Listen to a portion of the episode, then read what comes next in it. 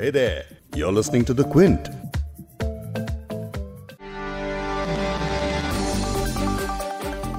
Sushant Singh case को लेकर पिछले करीब 2.5 महीनों में Mumbai police, Bihar police, CBI, ED और एनसीबी की जांच लोग देख चुके हैं, लेकिन तमाम पुलिस महकमों और एजेंसियों में से अब इस केस में एनसीबी एक्शन मोड में है।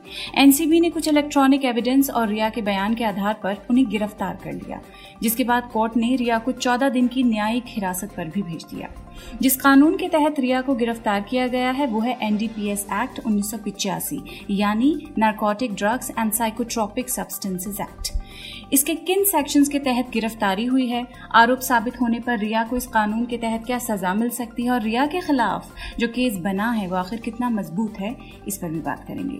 लेकिन जिस ड्रग को लेकर ये सारा मामला फैला है वो है कैनबिस, जिसे गांजा या भांग के रूप में हम जानते हैं।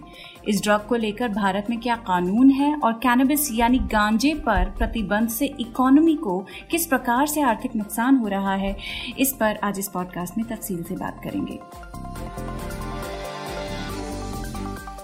क्विंट हिंदी पर आप सुन रहे हैं बिग स्टोरी हिंदी, मैं हूं फबीहा सैयद। पॉडकास्ट में आगे बात करेंगे नवीद अहमद से, जो Vidhi centre for legal policy में रिसर्चर हैं। जाए तो गांजे का लीगल ना होना हमें 3 वजहों से काफी नुकसान पहुंचाता है। पहला, ये दुनिया की बहुत बड़ी हेम्प इंडस्ट्री जो कि अरबों डॉलर की है, उसमें कंट्रीब्यूट करने का मौका नहीं मिलता, जबकि कैनबिस प्लांट से काफी सारे। और साथ ही जानेंगे NDPS एक्ट के बारे में कि लीगली इसको हम कैसे समझ सकते हैं।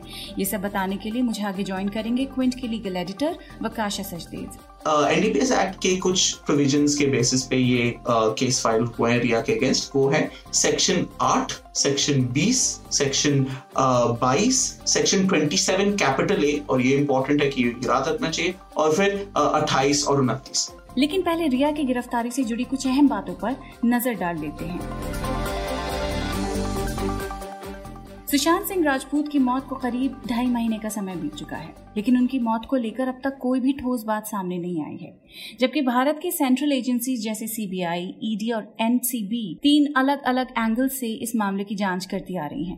पिछले कई दिनों एक सुर्खियां बनाने वाला मीडिया ट्रायल हमने देखा, जिसमें सुशांत की गर्लफ्रेंड रिया चक्रवर्ती पर कई आरोप लगे। मीडिया ने उन्हें जादूगरनी और गोल्ड डिगर जैसे नामों से पुकारा। कुछ मीडिया चैनल्स ने तो रिया को लगभग हत्यारा ही घोषित कर दिया था, लेकिन अब NCB ने रिया चक्रवर्ती को ड्रग मामले में गिरफ्तार कर लिया है। यहाँ ये ध्यान रखने की जरूरत है कि सुशांत की मौत को लेकर ये कार्यवाही नहीं हुई है, बल्कि रिया के ड्रग सिंडिकेट में शामिल होने को लेकर उन्हें गिरफ्तार किया गया है। रिया के अलावा उनके भाई शौविक चक्रवर्ती और सुशांत सिंह राजपूत के हाउस मैनेजर सैमुअल मिरांडा भी NCB द्वारा इस मामले में गिरफ्तार किए गए हैं। रिया के अरेस्ट के बाद उन्हें वीडियो कॉन्फ्रेंसिंग के जरिए कोर्ट में पेश किया गया और कोर्ट ने रिया को 14 दिन की न्यायिक हिरासत में भेज दिया है। NCB ने अपनी रिमांड कॉपी में कहा है कि रिया ने ड्रग सिंडिकेट में शामिल होने की बात कबूल कर ली है। बताया जा रहा है कि रिया के घर से NCB के हाथ कई अहम सबूत भी लगे हैं, जिनकी फॉरेंसिक जांच कराई गई। उन सबूतों में रिया का एक टैबलेट बरामद हुआ है, जिसमें कई वीडियोस और फोटोज में बॉलीवुड से जुड़े लोग भी रिया के साथ दिख रहे हैं। अब वो कौन कौन है ये भी जल्द ही पता चल जाएगा, यानी बॉलीवुड में ड्रग नेक्सस का एक तरीके से पर्दाफाश करने की मुहिम के तौर पर आगे आने वाले दिनों में कुछ बड़े नामों के साथ पूछताछ होना संभव दिख रहा है। अब क्योंकि रिया को इलेक्ट्रॉनिक सबूतों की बिना पर ही गिरफ्तार किया है, यानी व्हाट्सएप मैसेजेस और उनकी टैब में वीडियोस और तस्वीरों के आधार पर, तो इस बात को लेकर लीगल एक्सपर्ट्स ये भी कह रहे हैं कि शायद ही मजबूत केस ना बन पाए, क्योंकि NCB ने कोई ड्रग्स भी उनके घर से सीज नहीं किया है। लेकिन अगर सबूत इतने मजबूत नहीं है तो फिर गिरफ्तारी क्यों? इसके लिए NCB की रिमांड कॉपी में क्या लिखा है वो जानना जरूरी है। इस रिमांड कॉपी में रिया चक्रवर्ती को लेकर कहा गया है कि जब उनके भाई शौविक से पूछताछ की गई तो उन्होंने NCB को ये बताया कि रिया को ड्रग्स की पूरी जानकारी होती थी, यानी कई बार रिया ही ने ड्रग्स को चुना था और फिर उसके बाद उनकी पेमेंट की थी। इसके अलावा सुशांत के हाउस मैनेजर मिरांडा का भी रिमांड कॉपी में बयान है, जिसमें रिया का जिक्र किया गया है। मिरांडा ने NCB को बताया कि ड्रग्स की पेमेंट को रिया और सुशांत खुद देखते थे। वहीं दीपेश सावंत, जो सुशांत के कुक थे, उन्होंने भी रिया का ही नाम लिया है। अब NCB ने अपनी रिमांड कॉपी में रिया चक्रवर्ती के बयान का भी जिक्र किया है, जिसमें उन्होंने बताया है कि रिया ने इन तमाम लोगों के बयानों की पुष्टि की है और माना है कि वो ड्रग्स को लेकर सैमुअल मिरांडा, शौविक और दीपेश से बात करती थी। इसीलिए NCB ने माना है कि वो इस पूरे ड्रग सिंडिकेट का हिस्सा थी और सुशांत के लिए ड्रग मुहैया करवाया करती थी। अब जिस कानून के तहत रिया को गिरफ्तार किया गया है वो कानून क्या है, जो सेक्शन अप्लाई किए गए हैं वो क्या है, और रिया का अपराध अगर साबित होता है तो उन्हें इस एक्ट के तहत किस तरह की सजा दी जा सकती है। इस पर सुनिए क्विंट के लीगल एडिटर वकाशा सचदेव को। अब एनडीपीएस एक्ट के कुछ प्रोविजंस के बेसिस पे ये केस फाइल हुए हैं रिया के अगेंस्ट। वो है section 8, section 20, section 22, section 27 capital A, और ये इंपॉर्टेंट है कि याद रखना चाहिए, और फिर 28 और 29। अब ये प्रोविजंस है क्या? 28 और 29 जो है वो तो बेसिकली अबेटमेंट के लिए है और कंस्पिरेसी के लिए। तो अगर आपने खुद जाके पेमेंट नहीं किया हो, आपने ड्रग डीलर से बात नहीं किया हो, पर अगर आपका कुछ इन्वॉल्वमेंट है वो ड्रग्स खरीदने के केस में, तो फिर सेक्शन 28, 29 आ जाते हैं। और इसलिए वो यहाँ पे, क्योंकि कुछ केसेस में रिया ने खुद एक्चुअली पेमेंट नहीं किए थे, इसमें प्रूफ भी शायद से नहीं होगा कि रिया का कुछ एक्चुअल इन्वॉल्वमेंट था, तो इन सब चीजों के बेसिस पे सेक्शन 28, 29 ऐड किए गए। मेन ऑफेंसेस यहाँ पे सेक्शंस 8, 20, 22 और सेक्शन 27 कैपिटल ए। सेक्शन 8 जो सेक्शन 8 है वो एक बहुत बेसिक चीज है जिसमें लिखा गया कि ड्रग्स को खरीदना, उसको उठा के किसी जगह ले जाना। सेक्शन 20 गांजा और चरस के बारे में है, उसको अगर आप ले रहे हो या खरीद रहे हो या बेच रहे हो या ट्रांसपोर्ट कर रहे हो तो फिर वो सेक्शन 20 के अंदर एक ऑफेंस हो जाता है। सेक्शन 22 में साइकोट्रोपिक सब्सटेंसेस के बारे में वो तो है कि अगर आप ये जो बेसिकली जो गांजा या चरस नहीं पर और भी ज्यादा कोई ड्रग्स के बारे में अगर कुछ इन्वॉल्वमेंट है तो फिर वहां पे वो आ जाता है। और 27A, और ये जो बहुत इंपॉर्टेंट सेक्शन 27 कैपिटल है, वो इसके लिए कि अगर आप फाइनेंसिंग कर रहे हो तो आप पैसे दे रहे हो एक पूरे ड्रग ऑपरेशन को चलाने के लिए, जहां पे वो ड्रग्स को उगा रहे हैं या बना रहे हैं और फिर उसको बेच रहे हैं। तो यहाँ पे सजा क्या क्या होता है इसमें? सेक्शन 8 जैसे हमने बोला वो उसमें बेसिक ही प्रोविजन है, तो उसके लिए अगर हम देखें स्पेसिफिक भी कोई सजा नहीं है, पर अगर एक्ट में देखें तो 6 महीने का सजा हो सकता है उसके लिए और 10,000 रुपए का फाइन। सेक्शन 20 और सेक्शन 22 जो है वो यहाँ पे ज्यादा इंपॉर्टेंट है। उनमें क्या होता है कि जो ड्रग्स का जो क्वांटिटी है वो रेलेवेंट हो जाता है। तो अगर आप अगर जो ऑफेंस है वो उसमें बहुत सारे ड्रग्स इन्वॉल्व है, बहुत ज्यादा क्वांटिटी है, तो फिर वो अगर वो कमर्शियल क्वांटिटी है तो आप बेचने के लिए और पूरा ड्रग ऑपरेशन करने के, तो फिर वहां पे बहुत कड़ी सजा होता है।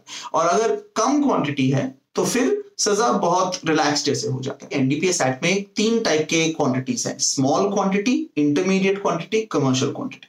स्मॉल क्वांटिटी अगर है तो इस केस में अगर स्मॉल क्वांटिटी की बात है तो फिर रिया को अगर सेक्शन 20 को देखें जो गांजा और चरस के लिए, तो वहां पे 6 महीने का सजा है मैक्सिमम और 10,000 रुपए का फाइन। अगर सेक्शन 22 जो साइकोट्रॉपिक सब्सटेंसेस है तो वहां पे 1 साल का सजा मैक्सिमम है और 10,000 रुपए का फाइन। पर अगर यहाँ पे कमर्शियल क्वांटिटीज आ जाते हैं तो फिर आप मिनिमम 10 साल सजा देख रहे हो और मैक्सिमम 20 साल तक हो सकता है, और फाइन 2 लाख तक हो सकता है और 2 लाख से ज्यादा भी हो सकता है अगर कोर्ट को लगे कि ये जरूरत है। यहाँ पे सेक्शन 27A जो है वो एक्चुअली यहाँ पे बहुत सीरियस ऑफेंस है, क्योंकि वो इसके लिए है कि अगर आप पूरे ड्रग बिजनेस को के लिए पैसे दे रहे हो और पैसे, तो उसके लिए मिनिमम ऑफ सजा फिर से 10 साल का रिगरस इंप्रिजनमेंट होता है, 20 साल तक हो सकता है। तो अभी क्योंकि कोर्ट के सामने भी पूरे डिटेल्स नहीं है कि कितने क्वांटिटीज, क्या क्या ड्रग्स इन्वॉल्व है, क्योंकि डिफरेंट ड्रग्स के लिए डिफरेंट क्वांटिटीज है, तो अभी हमें ये पता नहीं है कि क्या उनको बेल मिलेगा या नहीं किसी टाइम पे।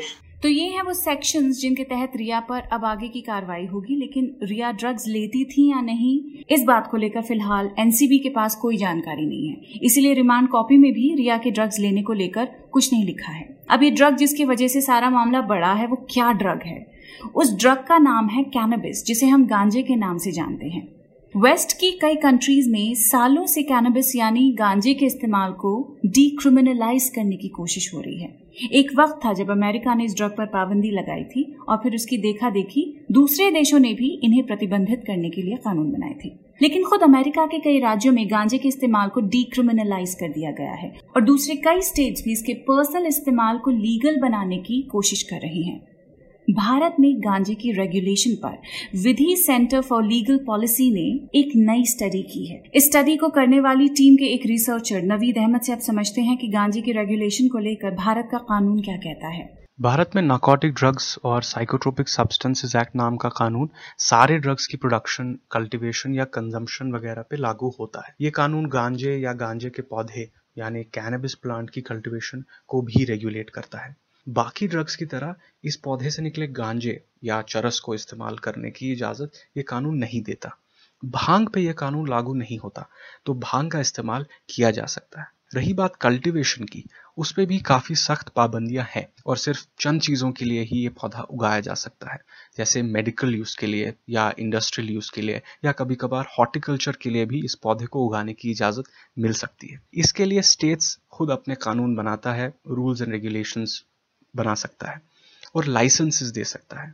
अभी तक सिर्फ कुछ ही स्टेट्स हैं जहाँ पे भांग के पौधे को उगाने की इजाज़त इंडस्ट्रियल या हॉर्टिकल्चर पर्पसेस या मेडिकल पर्पसेस के लिए मिली है।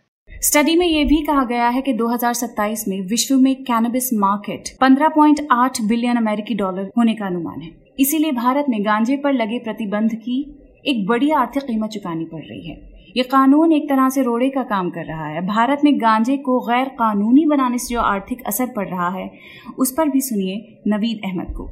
आर्थिक स्तर पर देखा जाए तो गांजे का लीगल ना होना हमें 3 वजहों से काफ़ी नुकसान पहुंचाता है। पहला ये कि हमें दुनिया की बहुत बड़ी हेम्प इंडस्ट्री, जो कि अरबों डॉलर की है, उसमें कंट्रीब्यूट करने का मौका नहीं मिलता, जबकि कैनबिस प्लांट से काफ़ी सारे ऐसे प्रोडक्ट्स बनाए जा सकते हैं जो कि इको फ्रेंडली भी माने जाते हैं। दूसरी वजह यह है कि भारत में ज़्यादातर लोग कैनबिस का इस्तेमाल करते हैं, चाहे वो गांजे की सूरत में हो या भांग हो या चरस हो। इसको टैक्स करने से काफ़ी ज़्यादा रेवेन्यू इकट्ठा किया जा सकता है, जैसे टोबैको से किया जाता है या अल्कोहल से किया जाता है। लेकिन क्योंकि भारत में गांजा इलीगल है, तो हम इस पर टैक्स नहीं लगा सकते। तीसरी ये कि इलीगल होने के साथ साथ गांजे का इस्तेमाल क्रिमिनलाइज्ड भी है, यानी आप इसका इस्तेमाल करने की वजह से जेल भी जा सकते हैं। इससे होता यह है कि हमारी पुलिस, जुडिशरी और जेल एडमिनिस्ट्रेशन, जो कि अपने आप में काफ़ी ज़्यादा ओवरबर्डनड है और अंडरस्टाफ्ड है, उन पर काफ़ी दबाव पड़ता है और उनके आर्थिक रिसोर्सेज पे काफ़ी दबाव पड़ता है। मिनिस्ट्री ऑफ सोशल जस्टिस की रिपोर्ट के मुताबिक भारत में 3 करोड़ से ज़्यादा लोग कैनबिस का इस्तेमाल करते हैं। अगर इसमें से सिर्फ 1 करोड़ गांजे का गैर कानूनी इस्तेमाल करते हो, तब भी इनके खिलाफ कानूनी कार्रवाई करना लगभग नामुमकिन है। इस स्टडी में गांजे को क्रिमिनलाइज करने के पॉइंट्स पर भी काफी आर्ग्यूमेंट्स दिए गए हैं, जिसमें एक आर्ग्यूमेंट ये है कि भारत में अदालतों में 2.4 करोड़ से ज्यादा क्रिमिनल मामले पेंडिंग पड़े हुए हैं और पुलिस पर काम का अतिरिक्त दबाव है। यहाँ तक कि पुलिस बलों में 5 लाख से ज्यादा पद खाली पड़े हुए हैं। स्टडी के मुताबिक हर 1 लाख लोगों पर 158 के करीब पुलिस वाले हैं। तो अगर गांजे के इस्तेमाल को डीक्रिमिनलाइज किया जाएगा तो जुडिशियल सिस्टम को भी राहत मिलेगी। इस पर और जानकारी दे रहे हैं नवीद। गांजे का इस्तेमाल क्रिमिनलाइज करने के काफ़ी बुरे असर सिस्टम पे तो पड़ते ही हैं, बल्कि लोगों पे भी पड़ते हैं। पूरी दुनिया में, खास करके अमेरिका में, देखा गया है कि ड्रग लॉज की इन्फोर्समेंट से निचले तबके के लोग सबसे ज़्यादा अरेस्ट होते हैं और ऊंचे तबके के लोग अरेस्ट नहीं होते। हमने मुंबई में एक स्टडी की और वहाँ से हमें ये पता चला कि लगभग सारे लोग जो कि कंजम्पशन के लिए अरेस्ट होते हैं, वो गांजे या चरस की कंजम्पशन के लिए अरेस्ट होते हैं। महंगे ड्रग्स की कंजम्पशन के लिए ज़्यादा लोग अरेस्ट नहीं होते, लगभग कोई भी अरेस्ट नहीं होता। और जो लोग अरेस्ट होते हैं, उनमें सबसे ज़्यादा लोग फुटपाथ पे रहने वाले या स्लम में रहने वाले डेली वेजर्स होते हैं, लेबर्स होते हैं और ज़्यादातर काफ़ी कम उम्र के होते हैं। दूसरा ये है कि अरेस्ट होने के बाद कन्विक्शन के चांसेस बहुत ज़्यादा बढ़ जाते हैं, क्योंकि इनमें लगभग सभी लोग गिल्टी प्लीड करते हैं। अब एक क्रिमिनल रिकॉर्ड जो सिर्फ गांजे के इस्तेमाल की वजह से है, उम्र भर एक इंसान के साथ रहेगा और उसकी सामाजिक जिंदगी पर काफी बुरा असर डालेगा। तीसरा और काफी जरूरी असर क्रिमिनलाइजेशन का ये है कि इससे सारा मार्केट रेगुलेशन के बाहर आ जाता है। मिलावट के काफी चांसेस बढ़ जाते हैं, जो कि कभी कभार जानलेवा भी साबित हो सकते हैं। और ये भी देखा गया है कि कभी कभार मिलावट की वजह से बाकी काफी दूसरे ड्रग्स की भी एडिक्शन हो जाती है। और स्टिग्मेटाइजेशन इतनी है कि एक इंसान मेडिकल हेल्प लेना भी चाहे तो कानून ऐसा माहौल नहीं देता। सुशांत सिंह मामले को लेकर कई सारे पहलू आए दिन सामने आते रहते हैं। एक कंट्रोवर्सी जो कई दिनों से सुर्खियां बना रही है, वो है कंगना रनौत और शिवसेना के बीच का विवाद। कुल मिलाकर 9 सितंबर को सुशांत रिया कंगना मामले में एक बड़ा मोड़ आया, जब कंगना की मूवमेंट से लेकर मुंबई तक पहुंचने और उनके ऑफिस पर कार्रवाई की खबर छाई रही। एनसीपी सुप्रीमो शरद पवार को बीएमसी की कार्रवाई गैर जरूरी लगी। उन्होंने कहा कि मीडिया ने सारी चीजों को बढ़ा चढ़ा कर पेश किया, ऐसी चीजों को नजरअंदाज करना बेहतर रहता है। कंगना रनौत की ये कॉन्ट्रोवर्सी और सुशांत सिंह राजपूत का जो मामला है, उसकी कवरेज लगातार क्विंट और क्विंट हिंदी पर आप फॉलो कर सकते हैं। आप हमारे फेसबुक पेजेस और यूट्यूब चैनल्स को भी फॉलो कर सकते हैं। इस पॉडकास्ट के एडिटर हैं संतोष कुमार और इसे प्रोड्यूस किया है फबीहा सैयद ने। अगर आपको बिग स्टोरी हिंदी सुनना पसंद है तो क्विंट हिंदी की वेबसाइट पर लॉग ऑन कीजिए और हमारे पॉडकास्ट सेक्शन का मजा लीजिए।